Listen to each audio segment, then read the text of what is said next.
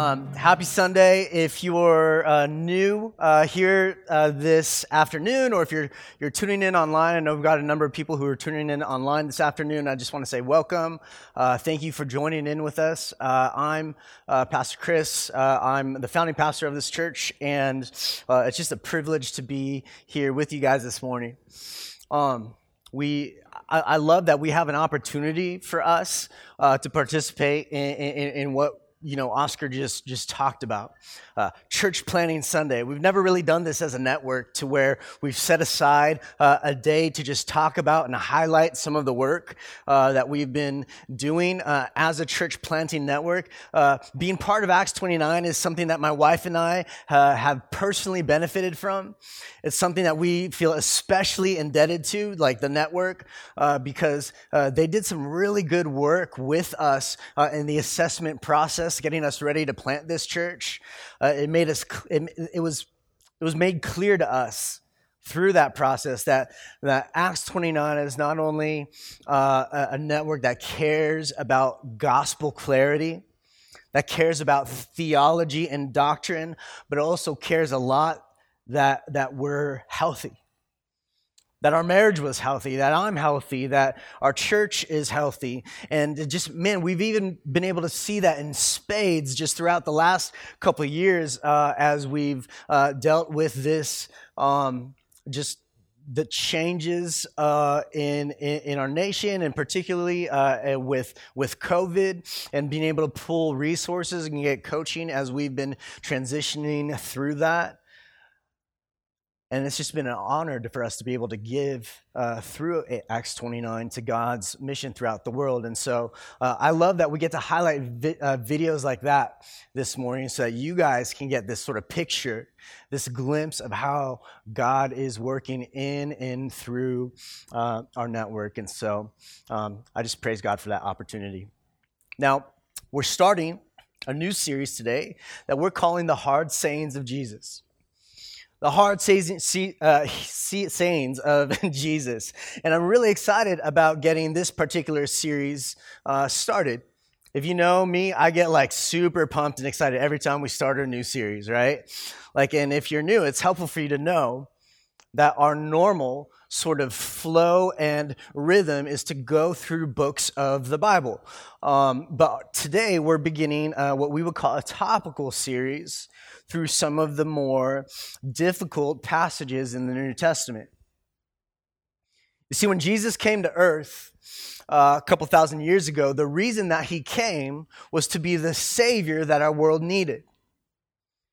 He came to be the Savior that our world needed because humanity in this world that we inhabit was broken and stained by sin. So He came to live the life that you and I could never live a perfect, holy, and righteous life as a man. And he came to then die the death that we all deserve to die uh, in our place for our sins. And in those last three years of his life, Jesus had what we call his public ministry. In other words, like most of what we read about Jesus' life and ministry in the Gospels, Matthew, Mark, Luke, and John, most of that happened in just the last few years of his life. He spent the first 30 years of his life just preparing for the work and ministry that, that God the Father had, had set apart for him to accomplish.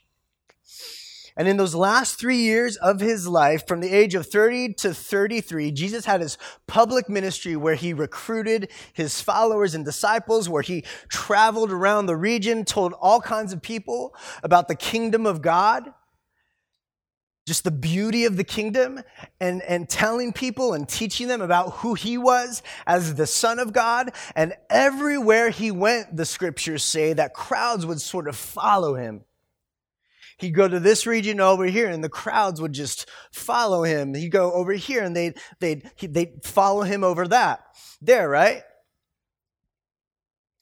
They were just like following him on his speaking tour. People couldn't wait to hear him preach. There's a moment where, after delivering one of his mo- mo- more famous sermons, the Sermon on the Mount, in Matthew 7, it says that his teaching is astonishing or amazing, some, some translations say, and it was authoritative.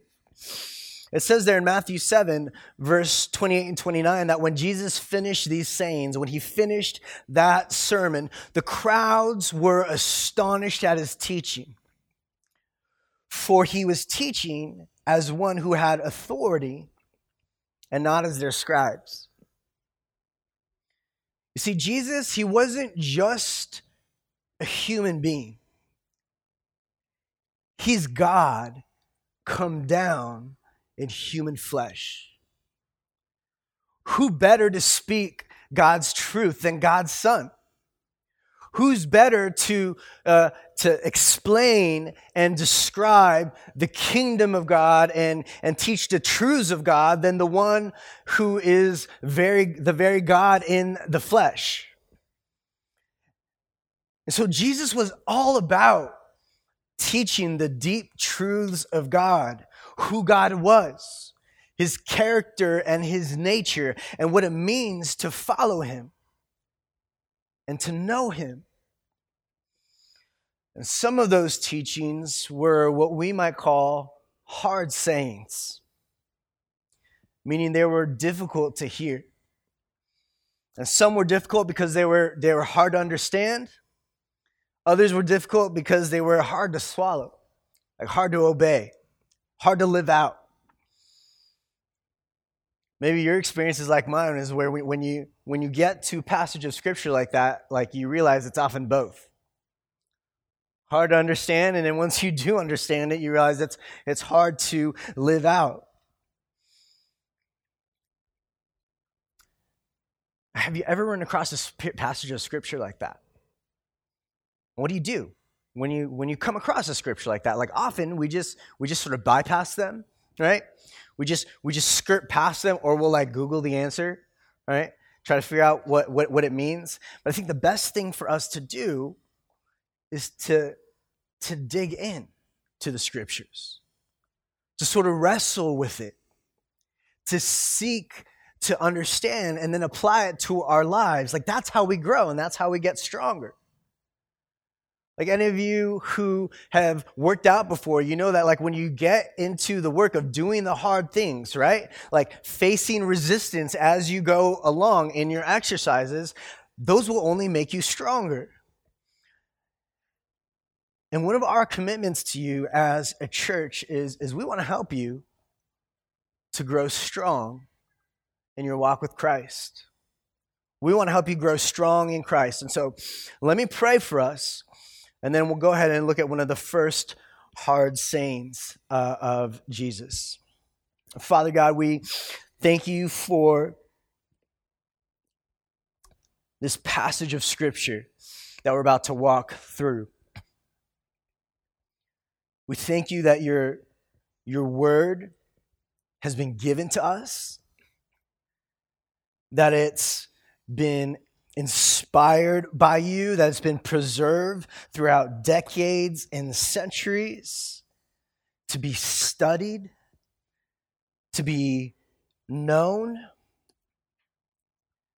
so that we could encounter you through your word.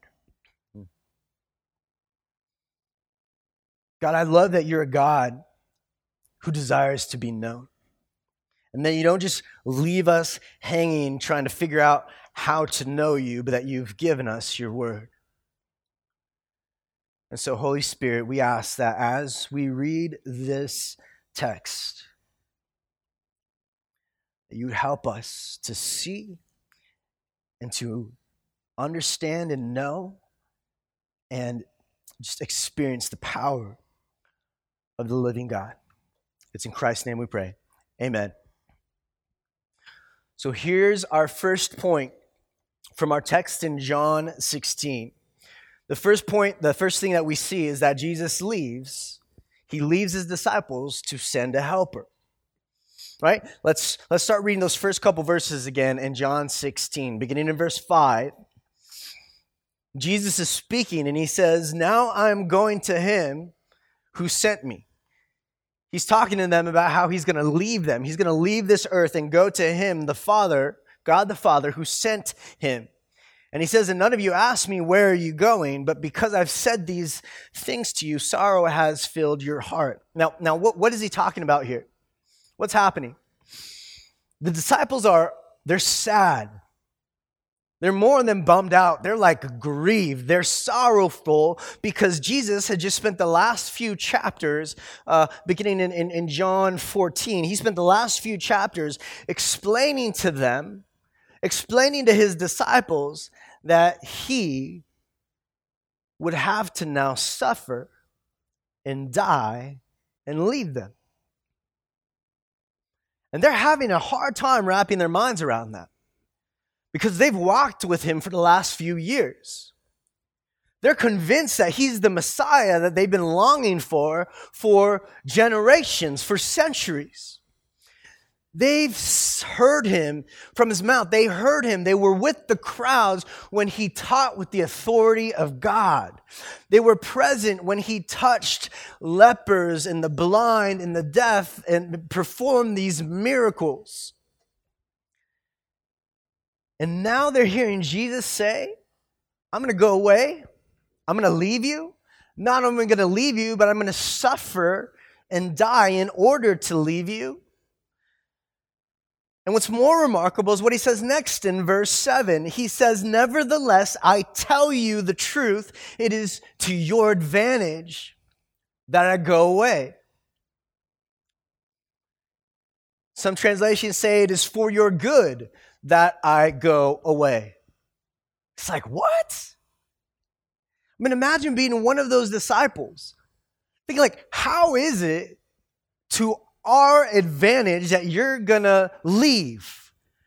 How is it, considering everything that we left to follow you, knowing that you are the Messiah that has been promised from generations before, how is it to our good, for our good, to our advantage, that you're going to suffer, die, and leave us hanging?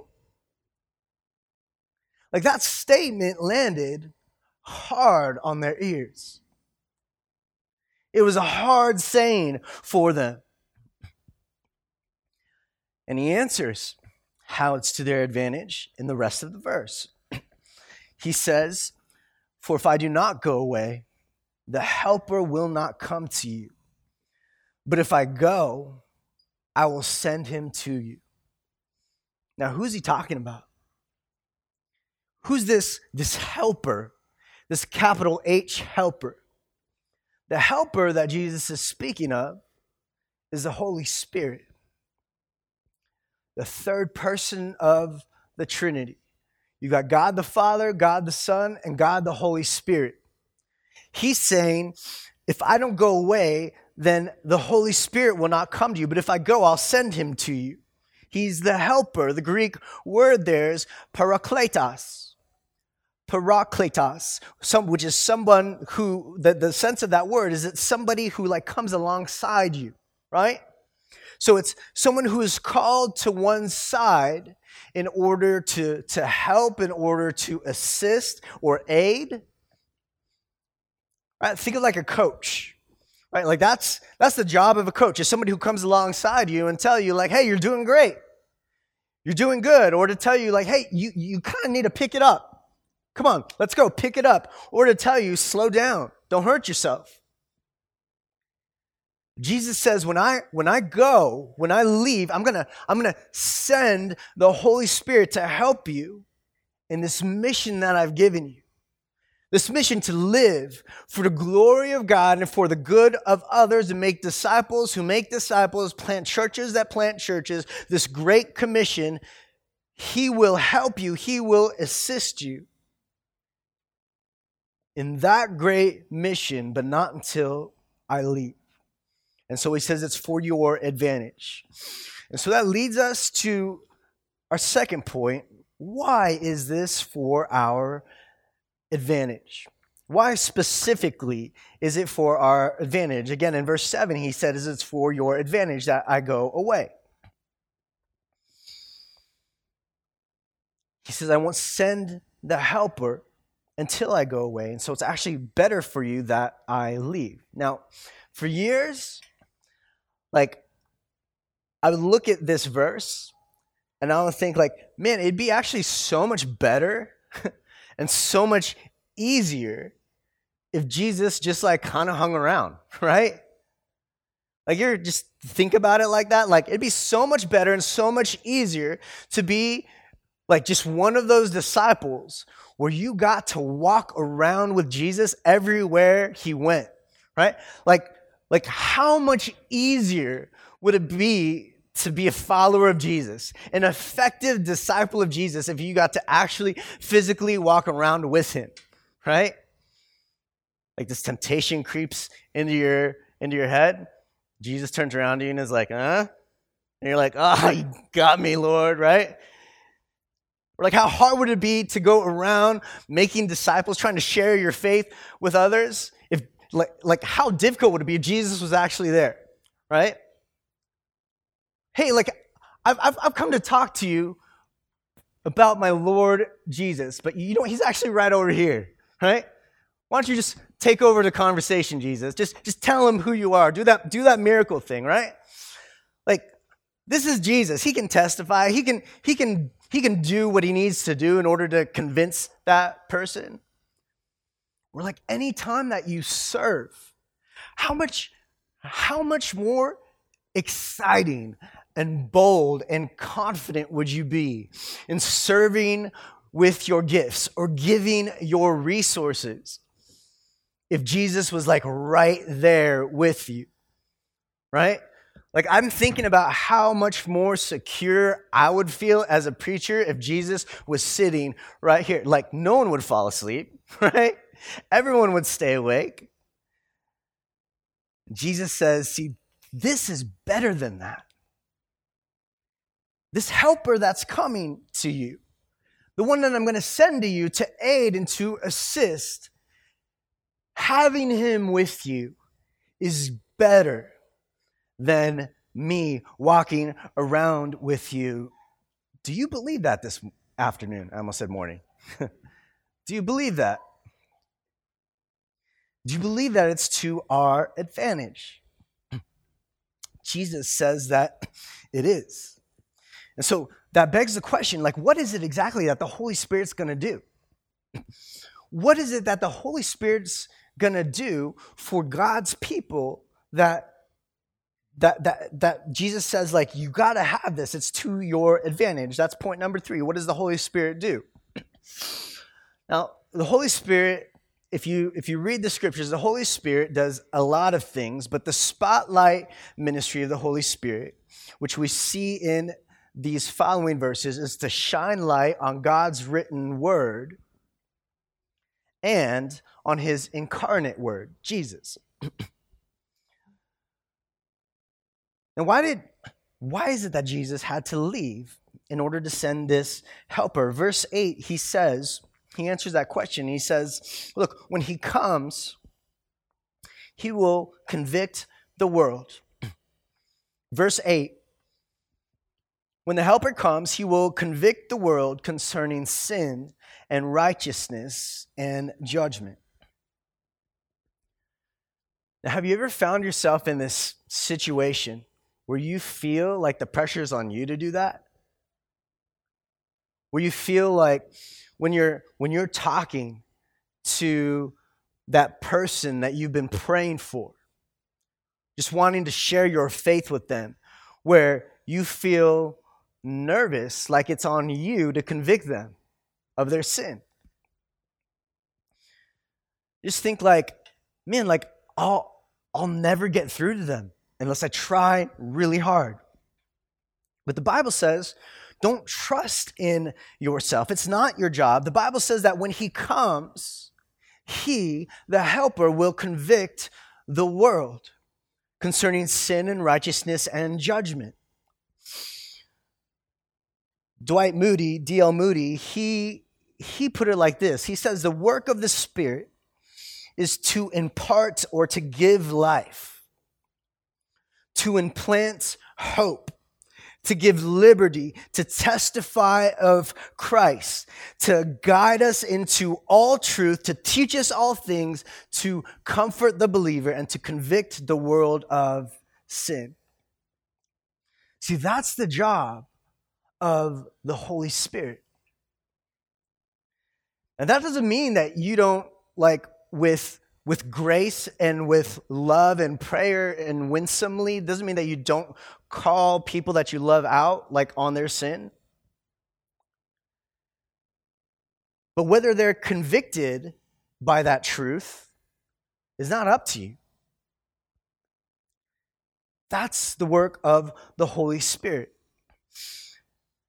How many of you have experienced the convicting ministry of the Holy Spirit in your own life.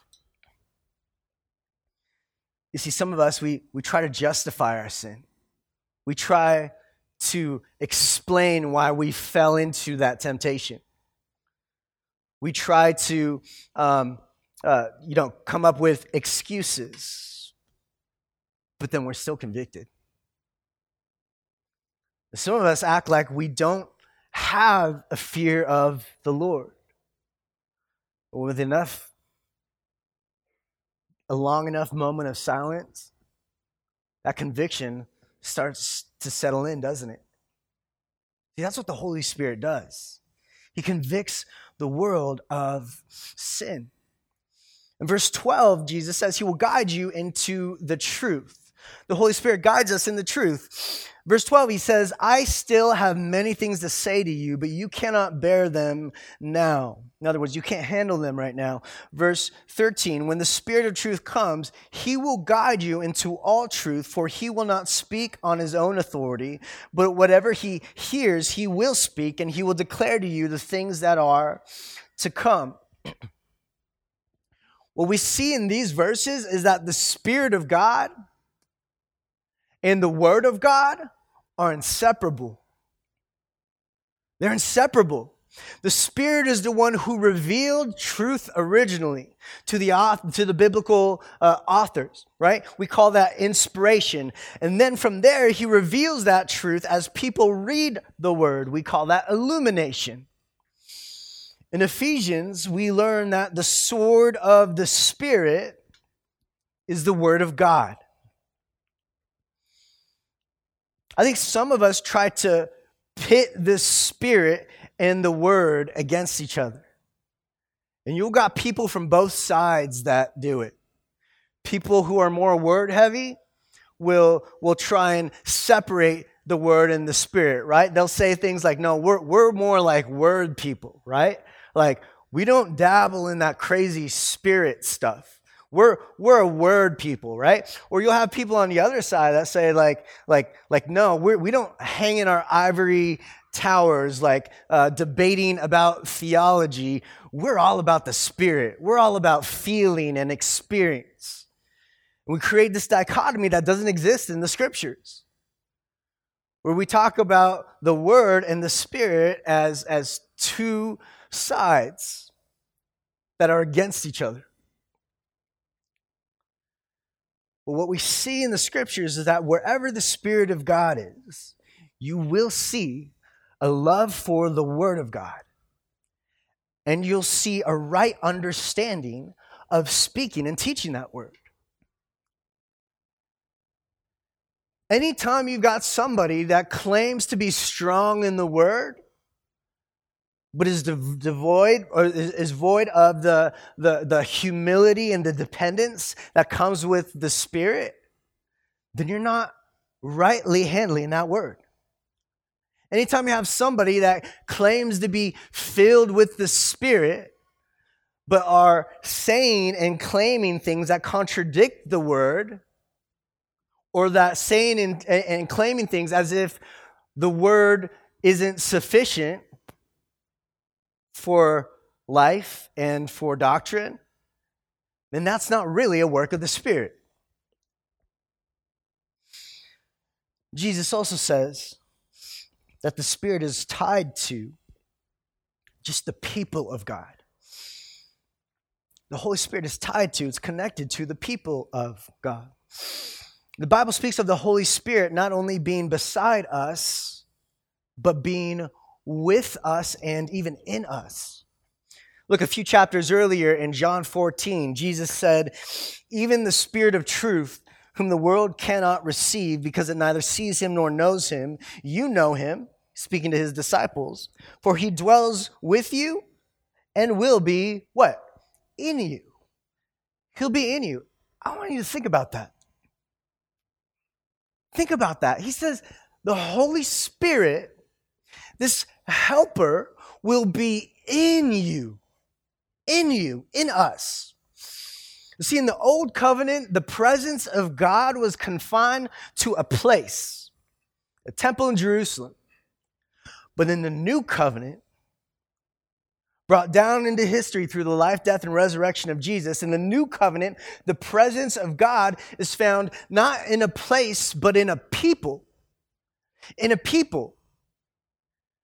You see, in place of God's external presence that we had in a place or that we even had in Jesus, we now have his inner presence. Man, do you understand the significance of that? The significance of that? But do you know what that means? That means that as a Christian, you will never walk your Christian walk alone. Think about that. You will never walk your Christian walk. You will never walk in your following of Jesus, walking in his ways, you will never do that alone. As you pursue a life of holiness, you will never walk alone. As you battle with anxiety and depression, you will never walk alone. When you feel lonely and abandoned, you tru- are never truly alone. When you're sharing the hope of your faith with a neighbor or family member, you are not alone. The helper is always with you, always in you. You might not feel that or sense that like emotively, but man, God is good on his promises.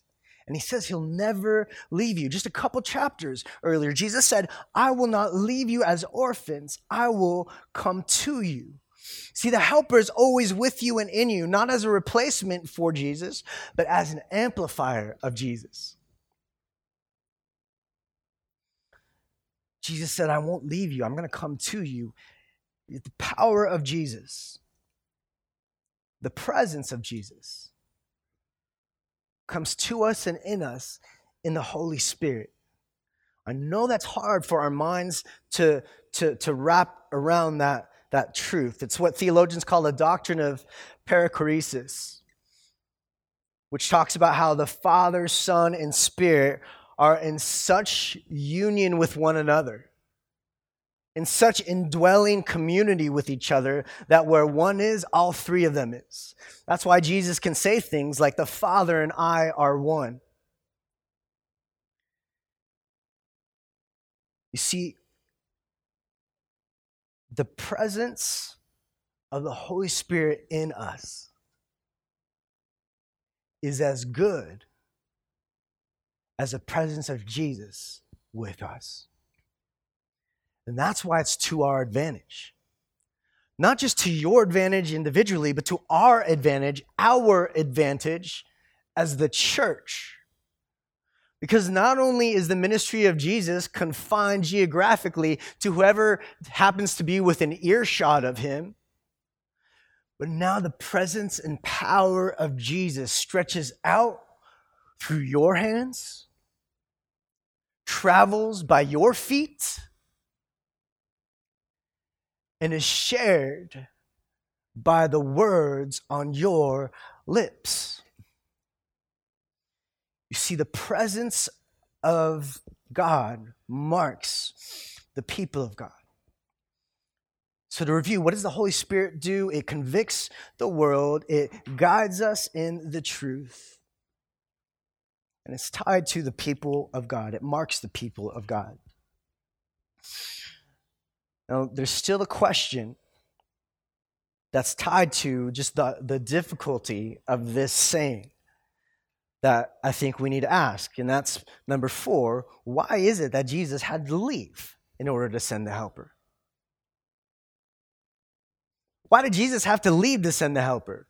Couldn't he have he just been like, I'm sending the helper like right now here in, in this moment. Like, let's do this, right? Like, why did Jesus have to do it that way? Couldn't, couldn't the Holy Spirit have come in full power while Jesus was with them on earth? Have you ever thought of that? The answer is no. The Holy Spirit could not have come in full power while Jesus was on earth. And it's not because the Holy Spirit is lacking in ability but it has to do with the very role of the Holy Spirit. You see, because the Holy Spirit, the, because the full power of the Holy Spirit is a power that is not just like abstract, it's a specific power.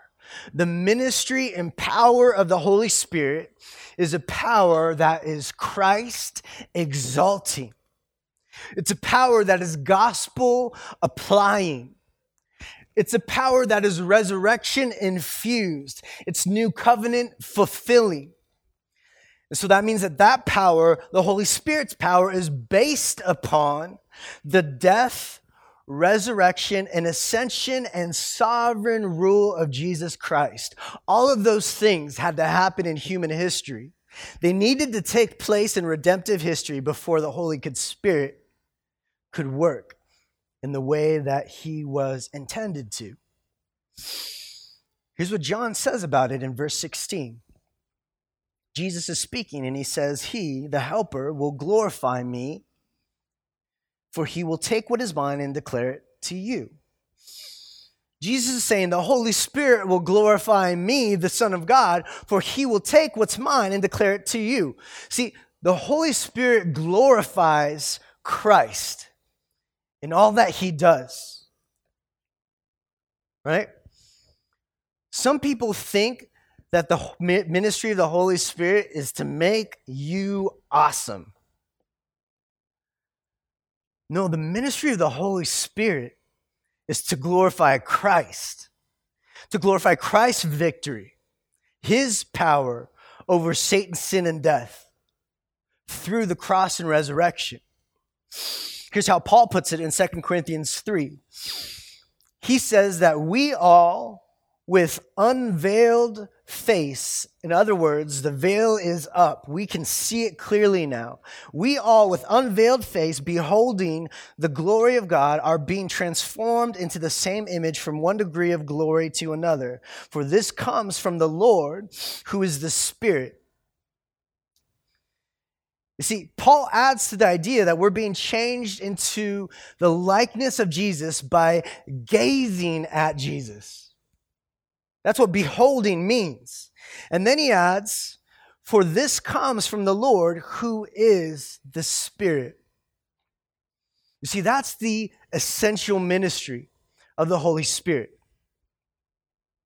He lifts the veil and he causes us to gaze, to see, and to savor the glory of Jesus Christ. And through that, through the glory of Christ in the gospel, through that, he transforms his church. He transforms Jesus' church and his people more into the likeness of Jesus. You see, that's why Jesus had to leave in order to send the helper. Because it wasn't just his life that mattered, it wasn't just his authoritative teachings that mattered, his powerful miracles, but it was his life and his death and his resurrection and his ascension to the right hand of the Father. All those things matter. So Jesus said, Hey, look, once that's done, once I'm there, man, I'm going to be at the right hand of the Father and I'm going to be praying for you by name. And I'm going to be sending the Holy Spirit, the helper, to not only come alongside you, but to be in you, to accomplish the things in you and through you that I'm going to be praying for you. That's why it is to your advantage. So, what do we do with this today? We'll close with a few thoughts on how this applies to us today. How do we apply this today? First, we have a posture of humility. Posture of humility. If you really recognize the power of the Holy Spirit working in you and through you, then you will naturally have this posture of humility because you'll recognize that we don't achieve anything on our own. We don't achieve anything that truly matters, that truly lasts on our own. We only do it by the Spirit. Any hope we have for growth is by the Spirit. So he will bring glory to Jesus through you, through us. Like sometimes I feel totally inadequate for the things I believe that God has called me to. Sometimes I feel totally inadequate just to live the Christian life.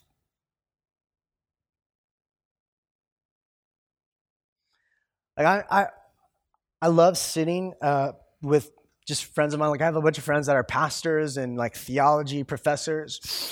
I used to sit um, on the board of uh, Truth Exchange. It's like this uh, reformed uh, theology uh, apologetics think tank uh, out of Escondido. Um, when I was on the board, I was like the youngest guy and like the least credentialed person in the room. And I'd be sitting there as with the rest of the board and like some of the professors that they have to come speak at like these think tank symposiums that we would have.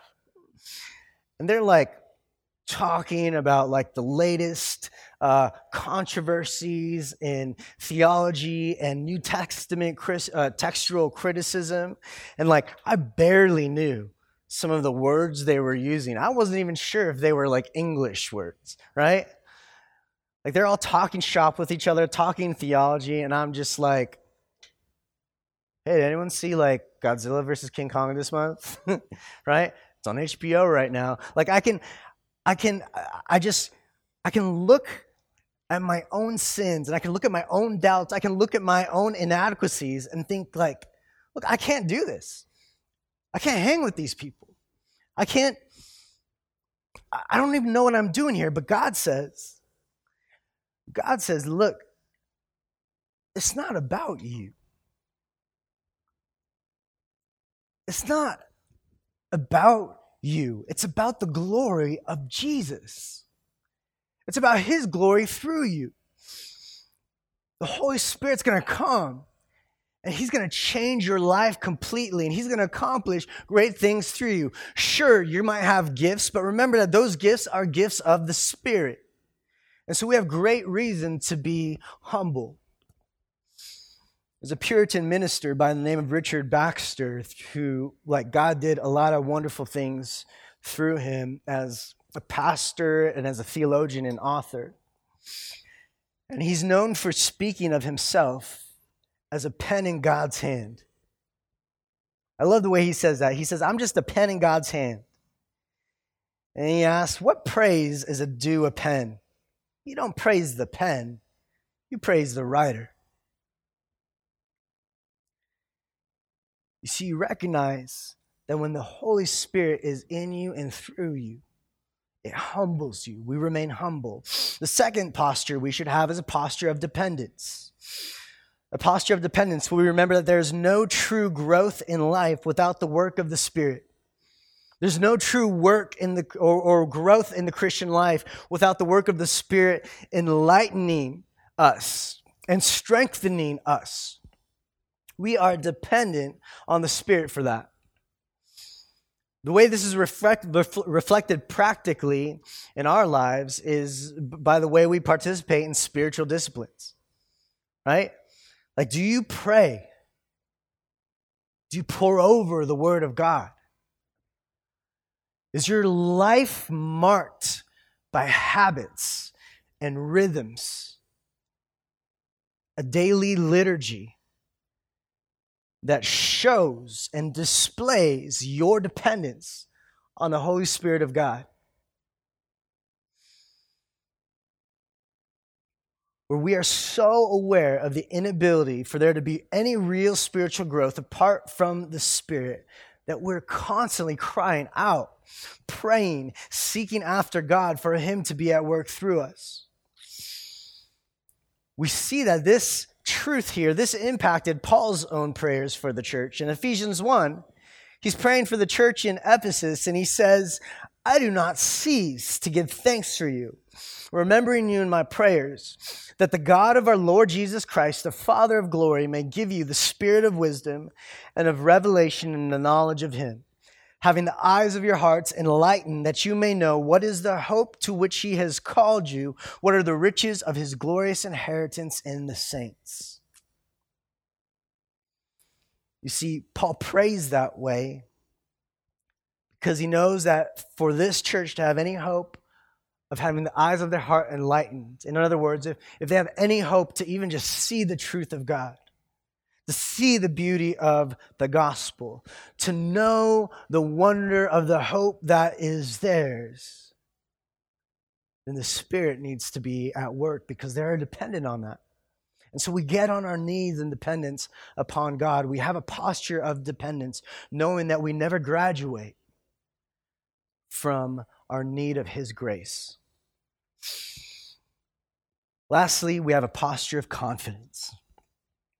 A posture of confidence. The work of the Spirit, the work of the Spirit will also make us confident as believers. We can't convict people of their need for Jesus, but the Spirit can, and He will. We can't manufacture unity in the church, but the Spirit can and will. You see, culture teaches us that comfort comes from within us, that confidence comes from within us. So find that beast within. But the Bible teaches us that true confidence, lasting confidence, deep confidence comes from outside of us. And it's this weird sort of paradox where that confidence in the Spirit makes us, where if we have confidence in the Spirit, we have confidence in ourselves and our work because we know that God is at work in us and through us. It's like Paul says to the church in Philippi work out your salvation with fear and trembling because you know, you know, you're assured that God is at work in you. And so, look, I want us to pray.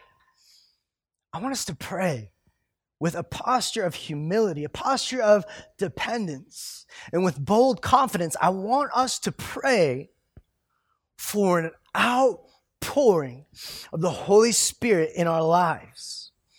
Look, I know some of us here are like, super uncomfortable with that language, the outpouring of the Spirit. But that language is in the scriptures. You know what? Some of us, especially if our background is more conservative in our theology, we have an aversion to this kind of language. But when we read the Bible and when we read about what the Holy Spirit does and how he empowers us, how could you not want more than that? Look, I think it's good and right and applaudable to have an aversion to some of these things that people claim is a work of the Spirit, but just kind of like makes them look nuts and focuses the attention on themselves and on their movement. Man, when you, oh, but on the other hand, when you look at your own life, when you read what the scriptures say about how the Holy Spirit works, and then you go from there and take stock of your own life, my guess is that the result, your result, will be similar to mine, where you realize, man, there's more of this that I need. I know there's more that I need, more of this outpouring that I need. it's not about it's not about feeling or emotions or experience, but it is still something that is supernatural, something that it's not driven by experience, but it's still experienced. And you just say, look, there's got to be more to this. There's got to be more to what God can do in me and through me. So I want us to spend some time right now praying for exactly that. And my heart is that this is this is a, a, a prayer and a posture that would echo and reverberate for you throughout this year as you seek to walk in the Spirit. Could you pray with me? God, we we want more of the Spirit. We want more of your power in our lives. We want to experience more of your presence, more conviction of our sin, more assurance of your truth. We want more of you, more of the gospel, more of your presence in us, and more of the Great Commission accomplished through us.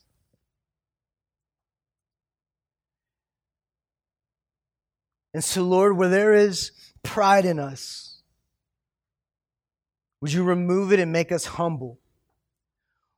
Where there is exertion and self righteous effort, would you remove that and make us dependents? To abide in Christ, dependent to rest and trust in you. And where there is fear, and doubts and apathy, where we're believing the lies of the enemy, would you silence his lips and give us a bold confidence in the Spirit with the desire to bring glory to Jesus in all that we are, in all that we desire?